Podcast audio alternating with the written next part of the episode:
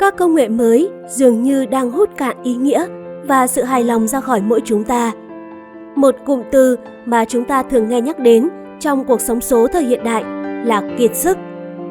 Nếu xét riêng thì không có ứng dụng hay website cụ thể nào đặc biệt tồi tệ cả. Vấn đề nằm ở chỗ những tác động tổng thể của việc có quá nhiều thứ bóng bẩy, loè loẹt liên tục lôi kéo sự chú ý và thao túng tâm trạng của chúng ta. Vấn đề này không liên quan đến các khía cạnh chi tiết mà liên quan đến thực tế rằng nó đang càng ngày càng vượt xa khỏi tầm kiểm soát. Hầu như không ai muốn dành quá nhiều thời gian như vậy trên mạng cả. Nhưng những công cụ này đã biết cách gây nghiện.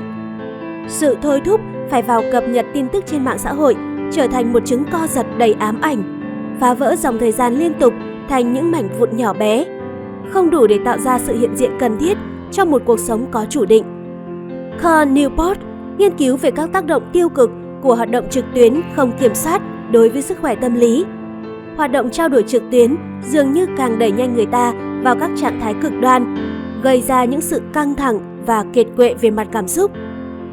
Việc khám phá được những mối lo ngại rất đáng giật mình này, từ hiện tượng lạm dụng thái quá tới mức nghiện ngập các công cụ trên, cho đến khả năng của chúng ta trong việc giảm quyền tự chủ, giảm sự hạnh phúc, khơi dậy những trực giác u ám và gây phân tâm khỏi những hoạt động có giá trị hơn, khiến chúng ta nhận thức được mối quan hệ đáng lo ngại giữa con người với các công nghệ đang thống trị nền văn hóa. Vì vậy, cuốn sách Lối sống tối giản thời công nghệ số sẽ đưa ra những lập luận ủng hộ cho chủ nghĩa tối giản số, bao gồm một phần khai thác chi tiết về những câu hỏi vì sao nó lại có hiệu quả. Tiếp đến là phần hướng dẫn cách áp dụng triết lý này vào cuộc sống nếu bạn quyết định lựa chọn nó. Và ngay bây giờ, các bạn hãy cùng Thái Hà đến với phần đầu tiên của cuốn sách về các nền tảng nhé.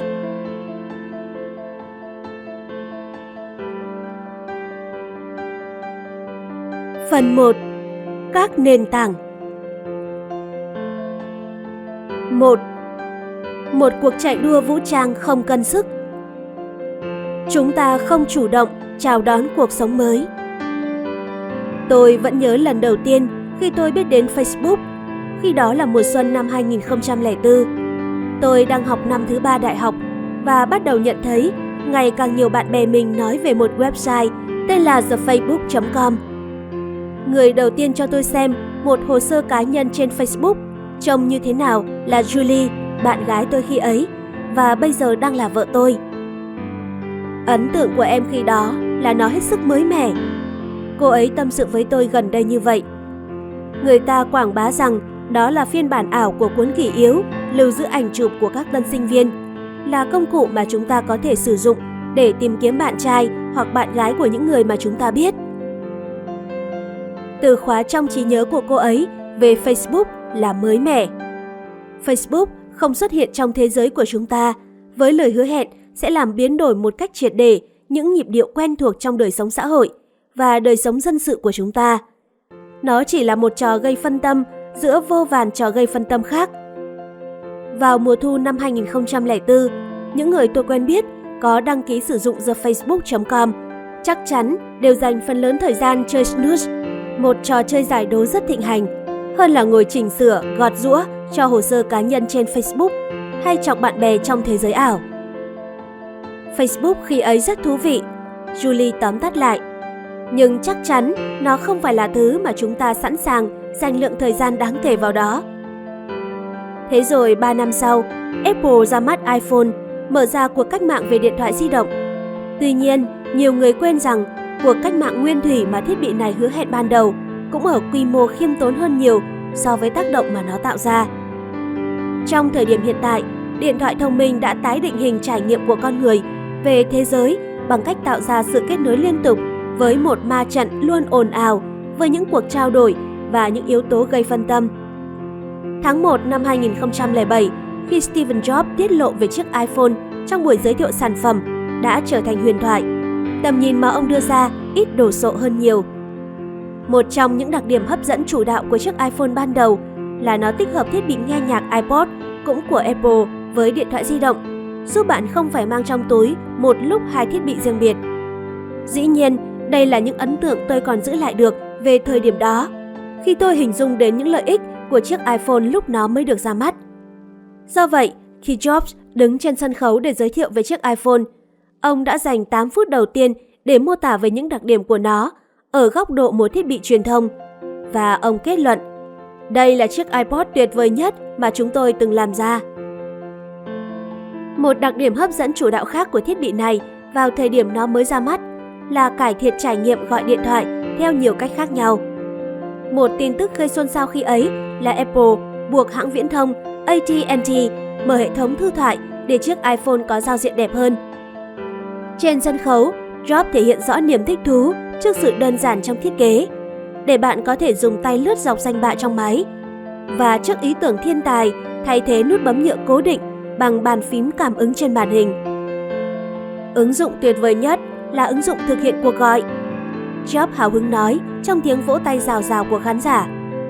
Phải từ phút thứ 33 trở đi, trong màn ra mắt chiếc iPhone nổi tiếng đó, ông mới bắt đầu nói đến những đặc điểm cải tiến như nhắn tin và khả năng kết nối Internet. Hai đặc điểm được sử dụng phổ biến nhất hiện nay cho các thiết bị này. Để xác nhận rằng tầm nhìn hạn chế này không phải lỗi soạn thảo nội dung thuyết trình cho Jobs, tôi liên hệ với Andy Grignon, một trong những thành viên trong đội thiết kế chiếc iPhone đầu tiên. Sản phẩm này được coi là chiếc máy nghe nhạc iPod nhưng có khả năng thực hiện cuộc gọi. Ông khẳng định, sứ mệnh cốt lõi mà chúng tôi theo đuổi là thiết kế một chiếc máy vừa biết chơi nhạc, vừa có thể thực hiện cuộc gọi.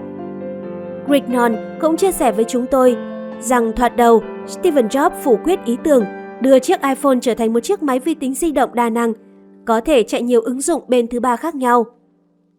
Ngay khi chúng ta cho phép gã lập trình viên ngu ngốc nào đó viết vài dòng mã lệnh để tạo ứng dụng rồi làm hỏng máy, khi đó họ sẽ muốn gọi điện cho tổng đài 911. Jobs từng nói với Grignon như vậy. Khi chiếc iPhone lần đầu tiên được tung ra thị trường vào năm 2007, khi đó chưa hề xuất hiện cửa hàng ứng dụng nào cả. Chưa có ứng dụng thông báo trên mạng xã hội, cũng chưa có ai có thói quen chụp nhanh một bức ảnh rồi lập tức đăng tải lên Instagram và không có lý do gì để vừa ăn tiệc tối vừa thi thoảng lại lén liếc nhìn xuống dưới mặt bàn. Và chuyện này là hoàn toàn ổn đối với Steven Jobs, cũng như với hàng triệu người đã hào hứng mua chiếc điện thoại thông minh đầu tiên của mình trong giai đoạn đó. Cũng giống như trường hợp của những người đầu tiên chào đón Facebook, không mấy ai dự đoán được rằng mối quan hệ của chúng ta với thứ công cụ mới bóng bẩy này lại biến đổi nhanh chóng đến vậy trong những năm tiếp theo. Bây giờ thì người ta đã thừa nhận rộng rãi rằng các công nghệ mới như mạng xã hội và điện thoại thông minh đã ảnh hưởng sâu sắc đến lối sống của con người trong thế kỷ 21. Có muôn vàn cách khác nhau để mô tả sự thay đổi này. Tôi nghĩ nhà phê bình xã hội Lawrence Scott đã có cách diễn giải khá hay khi ông mô tả rằng sự tồn tại siêu kết nối này là sự tồn tại mà trong đó một khoảnh khắc có thể trở nên tẻ nhạt một cách kỳ lạ nếu nó chỉ tồn tại độc lập. Tuy nhiên, điểm trọng yếu trong những quan sát trên là nó nhấn mạnh điều mà nhiều người đã lãng quên. Những thay đổi sâu sắc và quy mô này diễn ra hoàn toàn bất ngờ và chúng ta không có sự chuẩn bị nào để đối phó với chúng. Một sinh viên năm thứ ba đại học khi lập tài khoản trên thefacebook.com vào năm 2004 ngày ấy để tìm kiếm và giữ mối liên lạc với các bạn học cùng lớp, có lẽ cũng đã không dự đoán được rằng trong tương lai, một người dùng Internet trung bình sẽ dành khoảng 2 giờ mỗi ngày trên mạng xã hội và các dịch vụ nhắn tin liên quan. Riêng gần một nửa số thời gian đó là dành cho những sản phẩm của Facebook. Tương tự, những người đầu tiên mua iPhone vào năm 2007 vì những ứng dụng âm nhạc của nó hẳn sẽ bớt hào hứng hơn nếu có người nói với họ rằng trong vòng một thập niên sau đó, họ sẽ bắt buộc phải sờ máy tới 85 lần mỗi ngày. Đây là đặc điểm mà chúng ta biết rằng Steve Jobs chưa từng nghĩ đến khi ông chuẩn bị nội dung cho màn ra mắt iPhone nổi tiếng của mình. Những thay đổi này tìm đến một cách lặng lẽ nhưng nhanh chóng, không để chúng ta kịp có cơ hội nhảy lùi lại và hỏi chúng ta đang thực sự mong muốn gì từ những tiến bộ nhanh đến chóng mặt như vậy trong một thập niên vừa qua.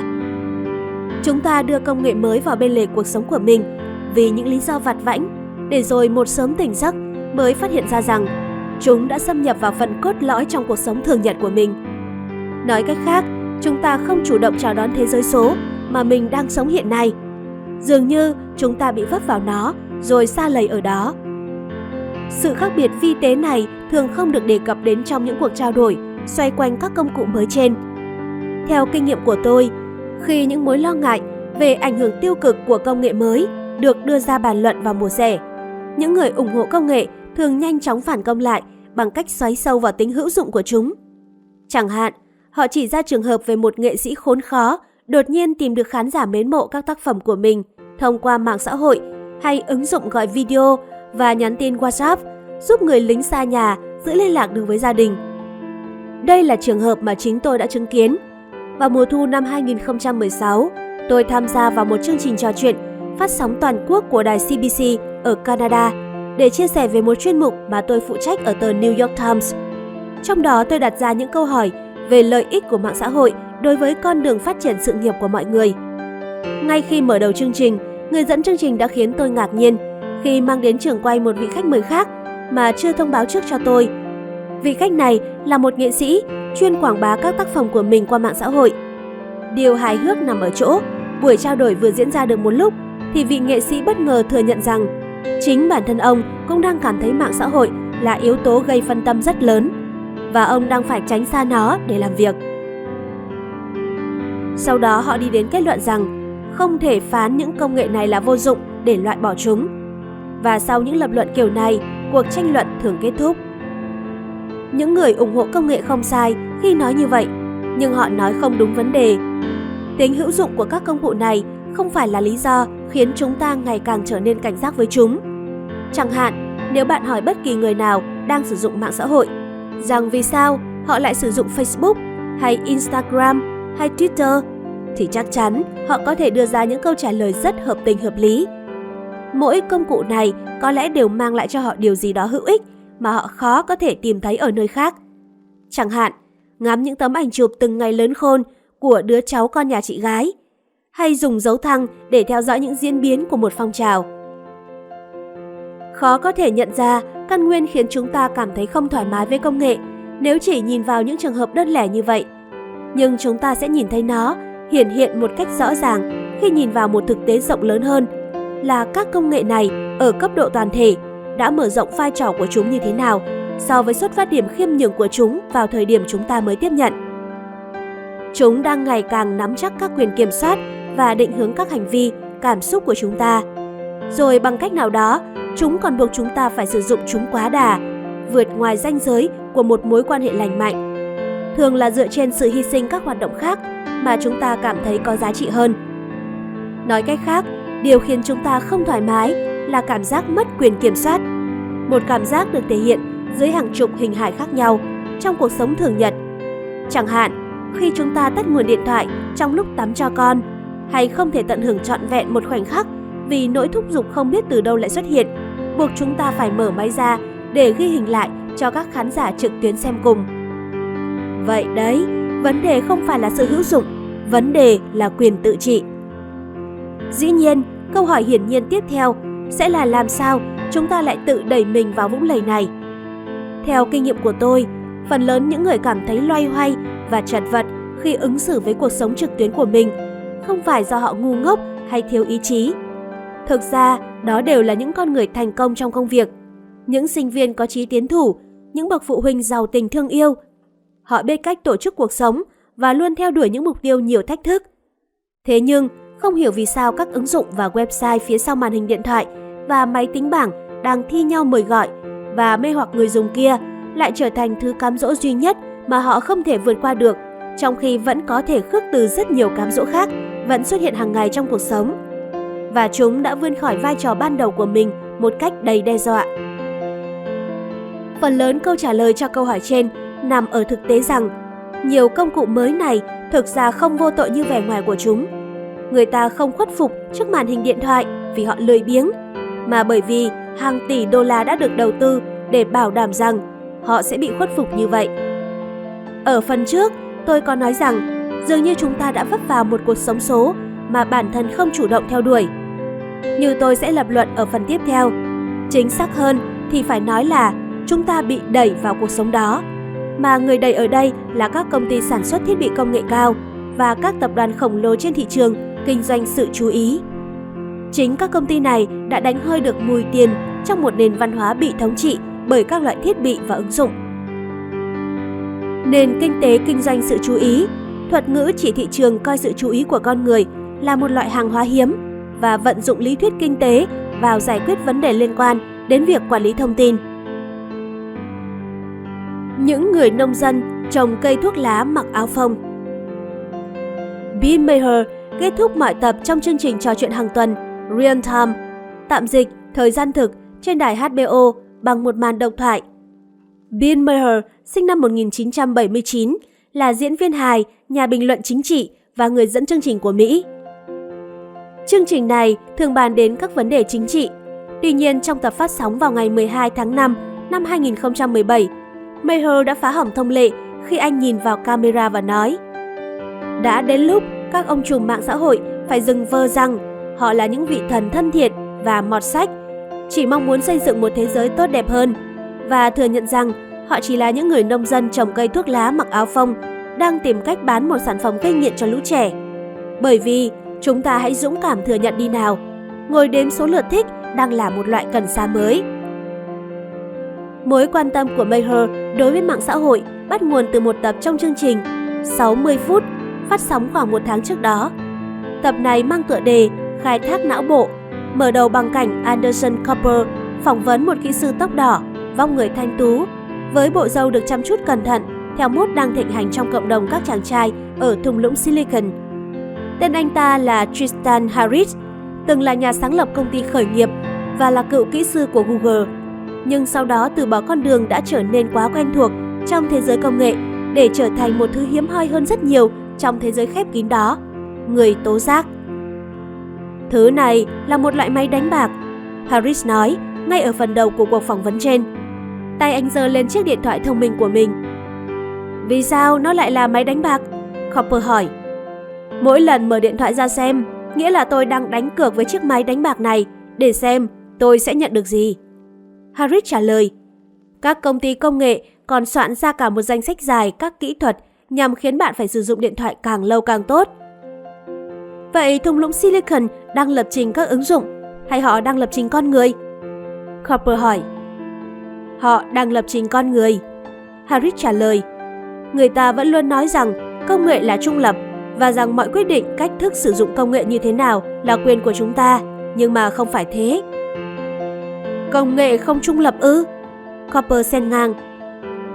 Không hề, Họ muốn bạn phải sử dụng công nghệ theo cách mà họ đặt ra và sử dụng nó trong thời gian thật lâu. Bởi vì thế, họ có thể kiếm được rất nhiều tiền.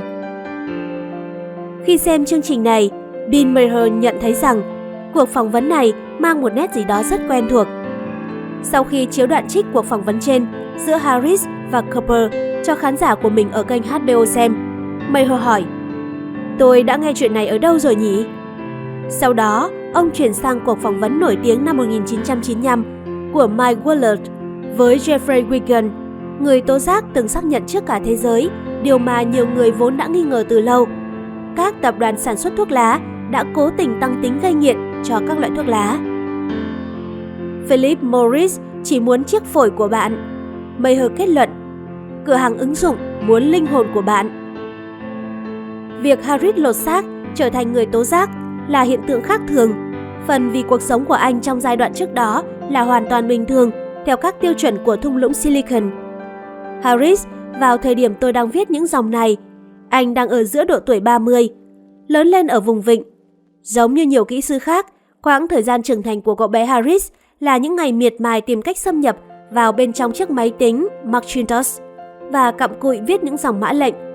Sau đó, anh theo học ở Đại học Stanford, chuyên ngành khoa học máy tính và sau khi tốt nghiệp lại tiếp tục chương trình đào tạo thạc sĩ, làm việc ở phòng thí nghiệm công nghệ thuyết phục nổi tiếng của nhà nghiên cứu BJ Fogg.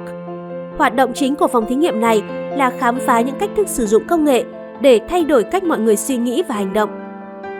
Ở thung lũng Silicon, Fogg được mệnh danh là nhà sản xuất triệu phú, một danh xưng ngụ ý rằng nhiều người đã tìm đến phòng thí nghiệm của ông, sau đó vận dụng những kiến thức họ học được ở đó để gây dựng lên những công ty khởi nghiệp công nghệ thành công. Trong số này, có nhiều người có tầm nhìn xa trông rộng trong lĩnh vực .com. Chẳng hạn, nhà đồng sáng lập mạng xã hội Instagram, Mike Krieger. Theo con đường phát triển quen thuộc này, Harris được trang bị đầy đủ kiến thức về nghệ thuật tương tác, điều khiển tâm trí con người, Nhưng sau đó, anh đột ngột bỏ dở chương trình đào tạo thạc sĩ và thành lập Upshare, một công ty khởi nghiệp công nghệ cung cấp ứng dụng hiển thị cửa sổ giới thiệu các thông tin thú vị nhằm khiến khách truy cập dành thêm thời gian trên các website. Năm 2011, Google mua lại Upshare và Harris được điều chuyển về làm việc trong tổ phụ trách Gmail. Ở đây trong quá trình làm việc với các sản phẩm có thể tác động đến hành vi của hàng trăm triệu người, Harris dần dần cảm thấy lo ngại. Sau một trải nghiệm để đời ở Burning Man, Harris viết một bản tuyên ngôn bằng PowerPoint dài 144 slide và đặt tên lời kêu gọi giảm thiểu việc sử dụng các kỹ thuật gây phân tâm và tôn trọng sự chú ý của người dùng. Burning Man là một sự kiện thường niên được tổ chức ở miền Tây nước Mỹ, với hoạt động chính là khai thác các hình thức tự thể hiện bản thân đa dạng thông qua nghệ thuật. Harris đã gửi bản tuyên ngôn này cho một nhóm nhỏ bạn bè ở Google và nó nhanh chóng được lan truyền tới hàng nghìn nhân viên trong công ty này. Trong đó có cả nhà đồng sáng lập công ty là Larry Page và ông gọi anh tới để bàn riêng về các ý tưởng táo bạo trong đó. Page bổ nhiệm Harris vào vị trí mà ông mới nghĩ ra, chiết ra sản phẩm. Nhưng sau đó, mọi chuyện đâu lại vào đấy. Trong một bài giới thiệu chân dung vào năm 2016, đăng tải trên tạp chí Atlantic, Harris cho rằng sở dĩ không có nhiều thay đổi là do sức ý của tổ chức và sự thiếu rõ ràng về nội dung công việc của anh. Dĩ nhiên, lực ma sát lớn nhất ở đây đơn giản hơn nhiều. Giảm thiểu yếu tố gây phân tâm và tôn trọng sự chú ý của người dùng sẽ làm giảm doanh thu cho công ty, khiến người dùng nghiện sản phẩm là điều quan trọng. Đây là điều mà Harris giờ đây đã công nhận khi anh phát biểu rằng nền kinh tế kinh doanh sự chú ý đã đẩy các công ty như Google vào một cuộc đua tới tận cùng của thân não. Vì thế, Harris quyết định rời bỏ Google và thành lập một công ty phi lợi nhuận mang tên Time Well Spent với sứ mệnh yêu cầu thứ công nghệ phục vụ cho chúng ta, chứ không phải nhằm phục vụ cho mục đích quảng cáo. Và anh lên tiếng cảnh báo cho công chúng về việc các công ty công nghệ đang tìm mọi cách để bắt cóc tâm trí của mọi người. Ở Washington DC, nơi tôi sinh sống, ai cũng biết rằng những vụ bê bối chính trị lớn nhất đều là những vụ xác minh một thực tế tiêu cực mà hầu hết mọi người đều đã bán tín bán nghi. Hiện tượng này có lẽ góp phần lý giải cho bầu không khí xôn xao đón nhận những thông tin nội bộ mà Harris tiết lộ. Không lâu sau bài phỏng vấn trên, anh trở thành gương mặt trang bìa của tạp chí Atlantic, được phỏng vấn trong các chương trình trò chuyện 60 phút và PBS Newshour. Ngoài ra, còn được mời làm diễn giả của TED. Suốt nhiều năm, những người lên tiếng cảnh báo về xu hướng con người càng ngày càng trở thành nô lệ cho điện thoại thông minh đều bị coi là những kẻ bi quan. Nhưng rồi Harris xuất hiện và xác nhận đúng điều mà nhiều người ngày càng ngờ ngợ là đúng. Các ứng dụng và website bóng bẩy, đẹp đẽ đó không phải là món quà tặng từ những vị thần thân thiện và mọt sách chỉ mong muốn xây dựng một thế giới tốt đẹp hơn. Theo lời của Bill Maher, trên thực tế, chúng được thiết kế để trở thành chiếc máy đánh bạc bỏ túi. Harris đã can đảm lên tiếng cảnh báo về những mối nguy hiểm tiềm tàng trong các thiết bị mà chúng ta sử dụng.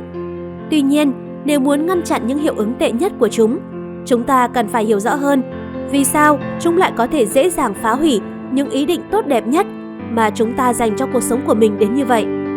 Thật may mắn, chúng ta đã có sẵn một người dẫn đường trên hành trình chinh phục mục tiêu trên. Cùng thời điểm những năm Harris vật lộn với tác động về mặt đạo đức của công nghệ gây nghiện.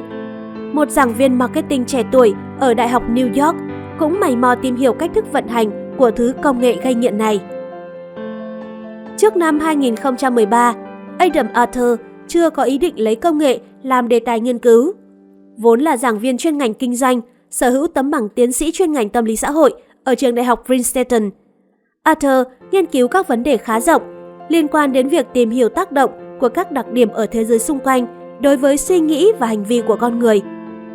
Chẳng hạn, trong luận văn tiến sĩ của mình, Arthur nghiên cứu về tác động của những mối liên hệ ngẫu nhiên giữa con người với con người đối với cảm nhận của họ về nhau. Nếu bạn phát hiện ra rằng ngày sinh nhật của mình trùng với ngày sinh nhật của một người làm điều gì đó tồi tệ, Arthur giải thích với tôi, thì bạn sẽ càng ghét họ thầm tệ hơn so với khi chưa biết thông tin đó. Cuốn sách đầu tiên của anh, Drug Tank Pink, tạm dịch là nhà tù màu hồng, liệt kê rất nhiều trường hợp tương tự. Trong đó, những yếu tố nhỏ nhặt ở trường xung quanh có thể tạo ra những sự thay đổi lớn trong hành vi của chúng ta. Chẳng hạn, Tựa đề cuốn sách ám chỉ đến một nghiên cứu cho thấy những tù nhân trong trạng thái bị kích động vì say rượu ở một nhà tù hải quân tại Seattle đã trở nên bình tĩnh hơn rất nhiều khi ngồi khoảng 15 phút trong một nhà tù sơn màu hồng. Đây cũng là hiện tượng quan sát được với trẻ em Canada khi ngồi trong một lớp học được sơn màu hồng. Cuốn sách cũng tiết lộ rằng nếu trong hồ sơ cá nhân trên một website hẹn hò mà bạn mặc áo sơ mi màu đỏ thì bạn sẽ thu hút được nhiều sự chú ý hơn rất nhiều so với bất kỳ màu sắc nào khác. Và rằng tên càng dễ phát âm, bạn càng có cơ hội thăng tiến nhanh chóng trong ngành luật. Năm 2013, sự nghiệp của Arthur rẽ sang một hướng ngoặt mới nhờ một chuyến bay dọc hai đầu đất nước từ New York tới Los Angeles. Khi đó, tôi định ngủ một lát rồi dậy làm việc. Anh kể lại với tôi. Nhưng khi máy bay đang chạy lấy đà để cất cánh, tôi bắt đầu chơi một trò chơi chiến lược đơn giản tên là 2048 trên điện thoại. 6 giờ sau, khi máy bay hạ cánh, tôi vẫn đang mải mê chơi trò đó. Sau khi xuất bản cuốn Drunk Typing, Arthur tiếp tục tìm kiếm một đề tài khác để theo đuổi. Và công cuộc này liên tục đưa anh đến với một câu hỏi lớn. Yếu tố lớn nhất định hình cuộc sống của chúng ta ngày nay là gì?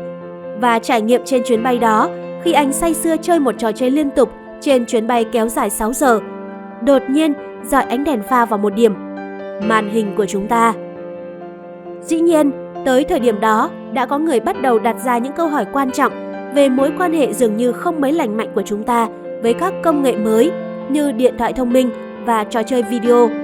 Nhưng điều làm nên sự khác biệt ở Arthur nằm ở chỗ anh có kiến thức nền tảng về tâm lý học. Thay vì lối tiếp cận coi vấn đề này là một hiện tượng văn hóa, anh tập trung xoáy sâu vào gốc rễ tâm lý học của nó. Góc nhìn mới mẻ này đưa Arthur theo một cung đường riêng, khoa học về sự nghiện. Đối với nhiều người, nghiện là một từ rất đáng sợ. Trong nền tảng văn hóa đại chúng, nó gợi lên hình ảnh về những kẻ nghiện ma túy, sẵn sàng ăn cắp cả đồ nữ trang của mẹ mình.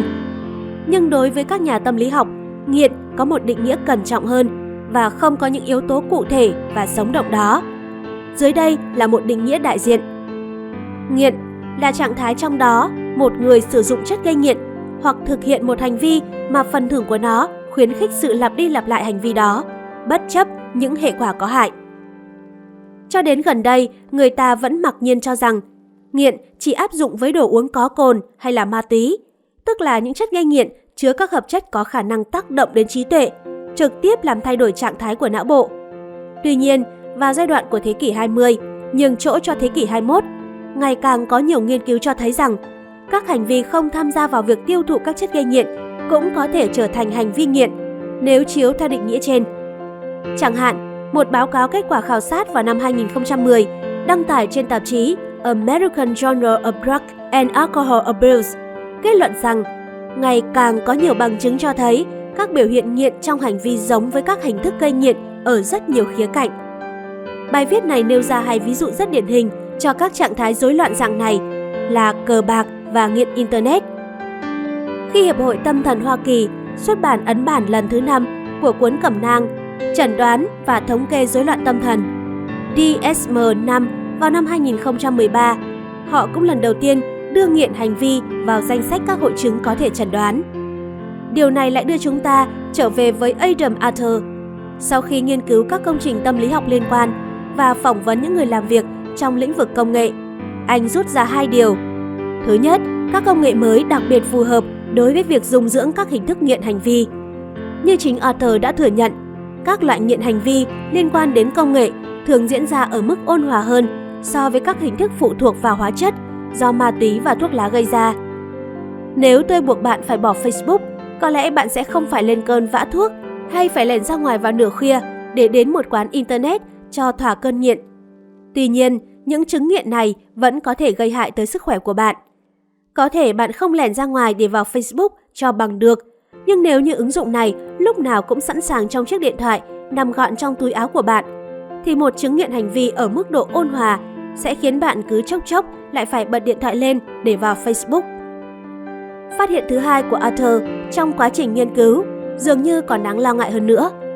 Đúng như Tristan Harris đã cảnh báo, trong nhiều trường hợp, các đặc tính gây nghiện của các công nghệ mới không xuất hiện một cách tình cờ, mà là những đặc điểm thiết kế đã được thực hiện một cách cẩn thận. Từ các kết luận của Arthur, người ta không khỏi đặt ra một thắc mắc.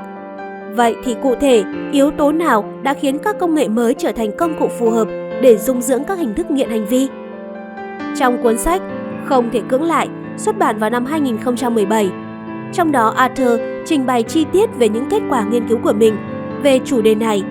Anh đã khám phá ra rất nhiều thành phần đa dạng, góp phần khiến cho một công nghệ cho trước trở thành một chất gây nghiện đối với não bộ của con người và dung dưỡng những thói quen sử dụng không lành mạnh. Trong cuốn sách dài này, tôi muốn nhấn mạnh một chút đến hai lực lượng đặc biệt liên quan đến chủ đề của cuốn sách này. Không những thế, như bạn sắp nhận thấy sau đây, đây cũng là hai yếu tố liên tục trở đi trở lại trong nghiên cứu của chính tôi về việc các công ty công nghệ đã khuyến khích hành vi nghiện như thế nào. Củng cố tích cực định kỳ và thôi thúc tìm kiếm sự thừa nhận của xã hội. Não bộ của chúng ta đặc biệt nhạy cảm với các lực lượng này. Đây là thông tin quan trọng vì nhiều ứng dụng và website khiến chúng ta liên tục kiểm tra điện thoại thông minh và mở ra các thẻ. Trên trình duyệt web thường làm được như vậy là bởi vì chúng đã khai thác tận dụng những đặc điểm này để tạo sức hấp dẫn khó cưỡng lại cho bản thân chúng. Để hiểu rõ hơn về nhận định này, chúng ta hãy cùng phân tích cả hai lực lượng trên. Hãy bắt đầu với lực lượng đầu tiên, củng cố tích cực định kỳ. Từ thí nghiệm nổi tiếng của Michael Geller với những chú chim bồ câu hồi thập niên 1970, các nhà nghiên cứu đã biết được rằng phần thưởng được cho bất ngờ thường hấp dẫn hơn nhiều so với phần thưởng đã được biết trước. Tính khó dự đoán hàm chứa trong nó một điều gì đó giúp giải phóng dopamine nhiều hơn. Đây là một chất dẫn truyền thần kinh chủ đạo để điều tiết cảm thức của chúng ta về sự thèm muốn. Trong thí nghiệm gốc của Geller, ông cho những chú chim bồ câu mổ vào một cái nút có thể chứa thức ăn trong đó. Như Adam Arthur đã chỉ ra, hành vi cơ bản này đã được mô phỏng lại thành các nút phản hồi gắn ở hầu hết các bài đăng trên các trang mạng xã hội kể từ sau khi Facebook ra mắt biểu tượng thích vào năm 2009. Có thể khẳng định, nút thích đã làm thay đổi rất nhiều các yếu tố tâm lý học liên quan đến việc sử dụng Facebook. Arthur viết, Khởi thủy, Facebook chỉ đơn thuần là một cách thức thụ động để cập nhật tình hình về đời sống của bạn bè. Nhưng giờ đây, nó đã mang tính tương tác rất cao. Với hình thức nút phản hồi khó dự đoán, giống hệt như chiếc nút đã khuyến khích những chú chim bồ câu của Geller. Tiếp đến, Arthur ví hành vi đăng tải nội dung trên nền tảng mạng xã hội của người dùng như một trò chơi đánh bạc. Liệu bạn có nhận được nhiều lượt thích hay không? Hay được thả tim, chia sẻ lại? Hay nội dung đó sẽ bị ngó lơ và không hề nhận được bất kỳ phản hồi nào? Khả năng đầu tiên sẽ tạo ra cái mà một kỹ sư của Facebook ví như những tiếng chuông thánh thót của niềm hoan hỉ giả mạo. Trong khi khả năng thứ hai lại tạo ra một cảm giác không mấy vui vẻ. Dù khả năng nào diễn ra thì kết quả cũng vẫn chỉ là một điều khó dự đoán. Và như những kiến thức trong lĩnh vực tâm lý học về sự nghiện đã cho chúng ta biết, điều này càng khiến cho hoạt động đăng tải nội dung và định kỳ kiểm tra mạng xã hội trở nên hấp dẫn hơn bao giờ hết. Tuy nhiên, phản hồi trên mạng xã hội không phải là hoạt động trực tuyến duy nhất sở hữu đặc tính củng cố khó dự đoán này. Nhiều người cũng đã từng gặp hiện tượng này khi họ truy cập vào một website nội dung vì một mục đích cụ thể nào đó. Chẳng hạn, truy cập một website tin tức để cập nhật bản tin dự báo thời tiết, thì 30 phút sau họ mới chợt dừng lại và nhận ra rằng nãy giờ mình vẫn vô thức bấm vào hàng loạt các đường dẫn để lướt qua hết mục nọ đến mục kia. Hành vi này cũng có thể bắt nguồn từ phản hồi khó dự đoán.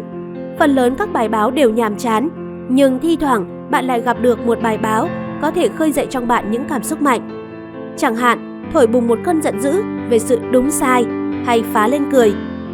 Có thể ví mỗi cú nhấp chuột vào một tựa đề hấp dẫn hay mỗi động tác mở một thẻ mới để truy cập vào một đường dẫn lý thú như là một lần nhấn nút chơi trên chiếc máy đánh bạc. Dĩ nhiên, các công ty công nghệ nhận thức được rõ ràng sức mạnh của sự phản hồi tích cực khó dự đoán này và họ đã điều chỉnh các sản phẩm của mình dựa theo đó để làm gia tăng hơn nữa sức hấp dẫn cho chúng. Như kẻ tố giác Tristan Harris đã giải thích, các ứng dụng và website giải rác nhiều phần thưởng khác nhau với tần suất định kỳ trên các sản phẩm của mình bởi vì chiến lược này đã mang lại những kết quả kinh doanh tích cực. Những thẻ thông báo được thiết kế hấp dẫn hay cảm giác êm mượt trên đầu ngón tay khi lướt web thường đều đã được điều chỉnh một cách thận trọng để tạo ra những phản ứng mạnh mẽ. Như Harris đã chỉ ra, biểu tượng thông báo của Facebook ban đầu có màu xanh dương để hài hòa với tông màu tổng thể của website này. Nhưng không ai động vào nút đó cả. Vì thế, họ chuyển sang màu đỏ, màu sắc tượng trưng cho sự cảnh báo và tỷ lệ nhấp chuột vào đó gia tăng đột biến. Nhưng có lẽ gây ngạc nhiên nhất là sự thừa nhận của Sean Piker, chủ tịch sáng lập của Facebook. Tại một sự kiện tổ chức vào mùa thu năm 2017, Piker đã thẳng thắn nói như sau về việc lạm dụng sự chú ý của người dùng mà Facebook, công ty cũ của anh đang triển khai.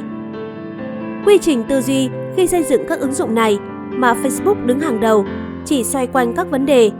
Chúng tôi có thể làm gì để tiêu thụ thời gian và sự chú ý có ý thức của bạn càng nhiều càng tốt? Và điều đó có nghĩa là thi thoảng chúng ta cần phải khiến lượng dopamine của các bạn tăng vọt bởi vì sẽ có người nhấn nút thích hay bình luận trên một bức ảnh hoặc là một bài đăng của bạn trên mạng. Toàn bộ động lượng của mạng xã hội bao gồm đăng tải nội dung và sau đó ngồi xem những phản hồi xuất hiện trên nội dung đó, dường như đóng một vai trò then chốt cho các dịch vụ này.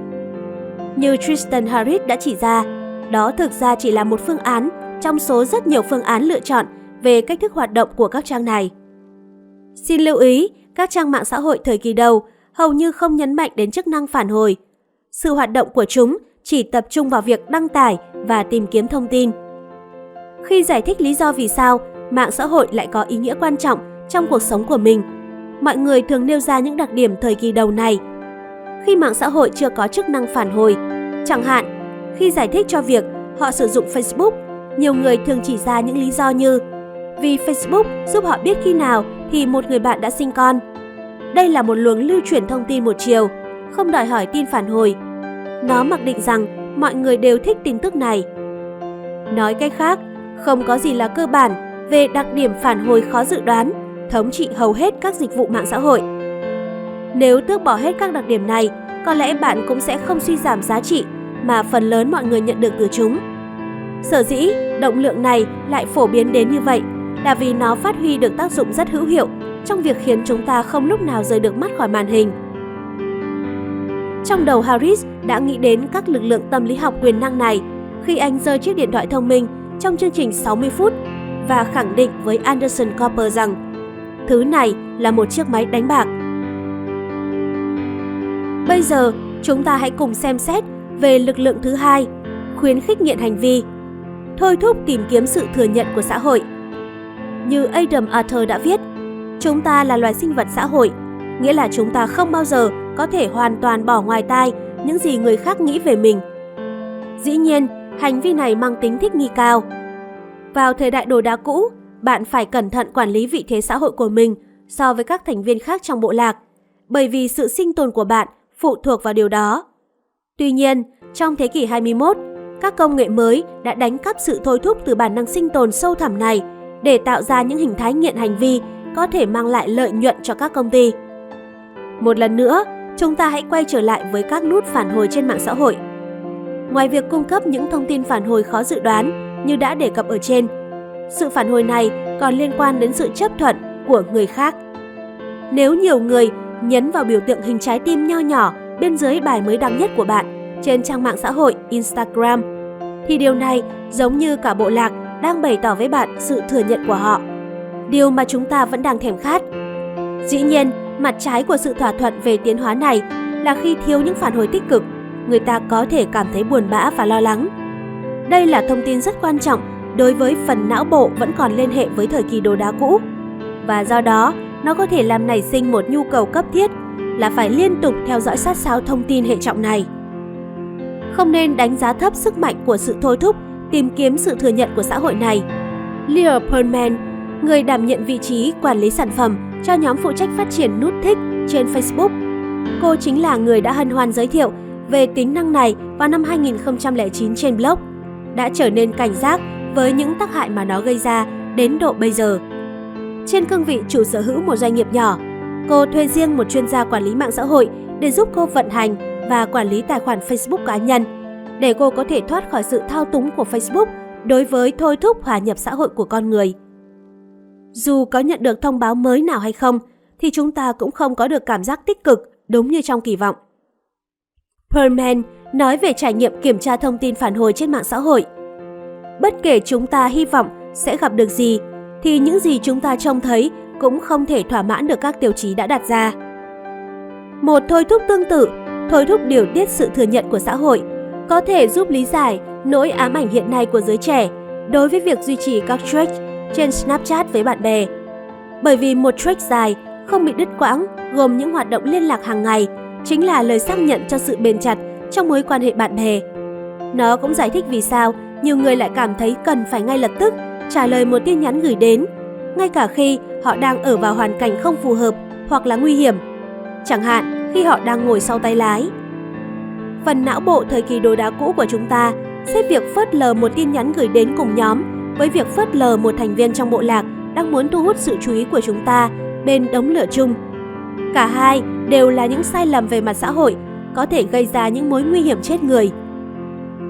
Lĩnh vực công nghệ hiện nay đã trở nên vô cùng thuần thục trong việc khai thác và tận dụng bản năng tìm kiếm sự thừa nhận này. Đặc biệt, mạng xã hội bây giờ còn được điều chỉnh một cách cẩn thận để có thể cung cấp cho bạn một dòng chảy thông tin dồi dào. Theo đó cho bạn biết bạn bè nghĩ về bạn nhiều hay ít như thế nào. Tristan Harris nêu ra ví dụ về tính năng gắn thẻ. Tag, người khác trong các bức ảnh đăng tải trên những dịch vụ mạng xã hội như Facebook, Snapchat và Instagram. Khi đăng tải một bức ảnh lên các nền tảng xã hội này, bạn có thể gắn thẻ những người dùng khác cũng có mặt trong bức ảnh đó. Với thao tác này, người được gắn thẻ sẽ nhận được thông báo rằng họ vừa được bạn bè gắn thẻ. Như Harris giải thích, quy trình gắn thẻ này hiện nay đã được tự động hóa nhờ các thuật toán nhận diện hình ảnh tân tiến, có khả năng xác định xem những người xuất hiện trong ảnh là ai, rồi đưa ra gợi ý gắn thẻ họ chỉ bằng một cú nhấp chuột. Gợi ý này thường được biểu thị bằng câu hỏi có, không, rất nhanh chóng. Bạn có muốn gắn thẻ, không? Và thường thì bạn sẽ trả lời là có. Cú nhấp chuột đơn giản này không đòi hỏi bạn phải làm gì nhiều, nhưng đối với người được gắn thẻ, thông báo mà họ nhận được về việc này mang lại cho họ một cảm giác mãn nguyện rằng bạn đang nghĩ đến họ.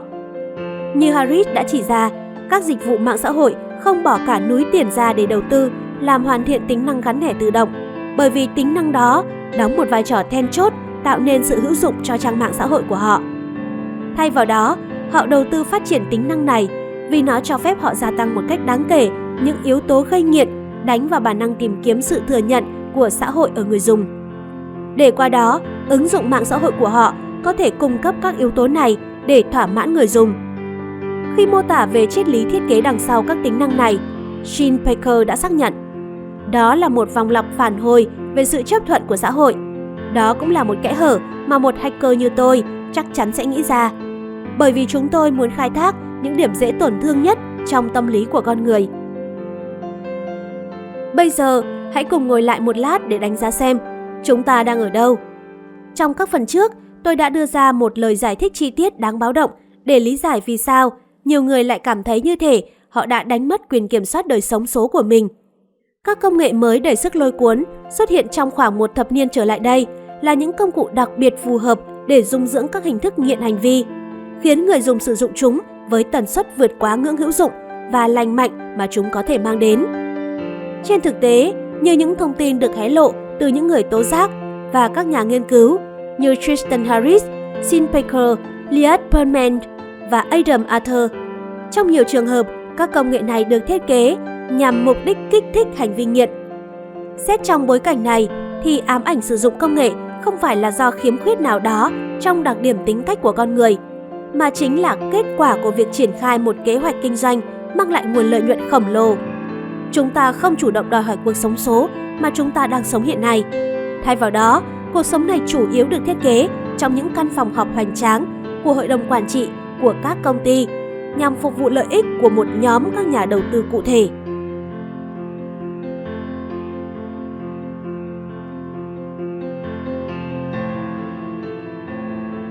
Các bạn thân mến, hy vọng phần trích vừa rồi đã gợi mở cho các bạn những thông tin về ảnh hưởng của công nghệ số đến cảm xúc và cuộc sống của chúng ta ra sao.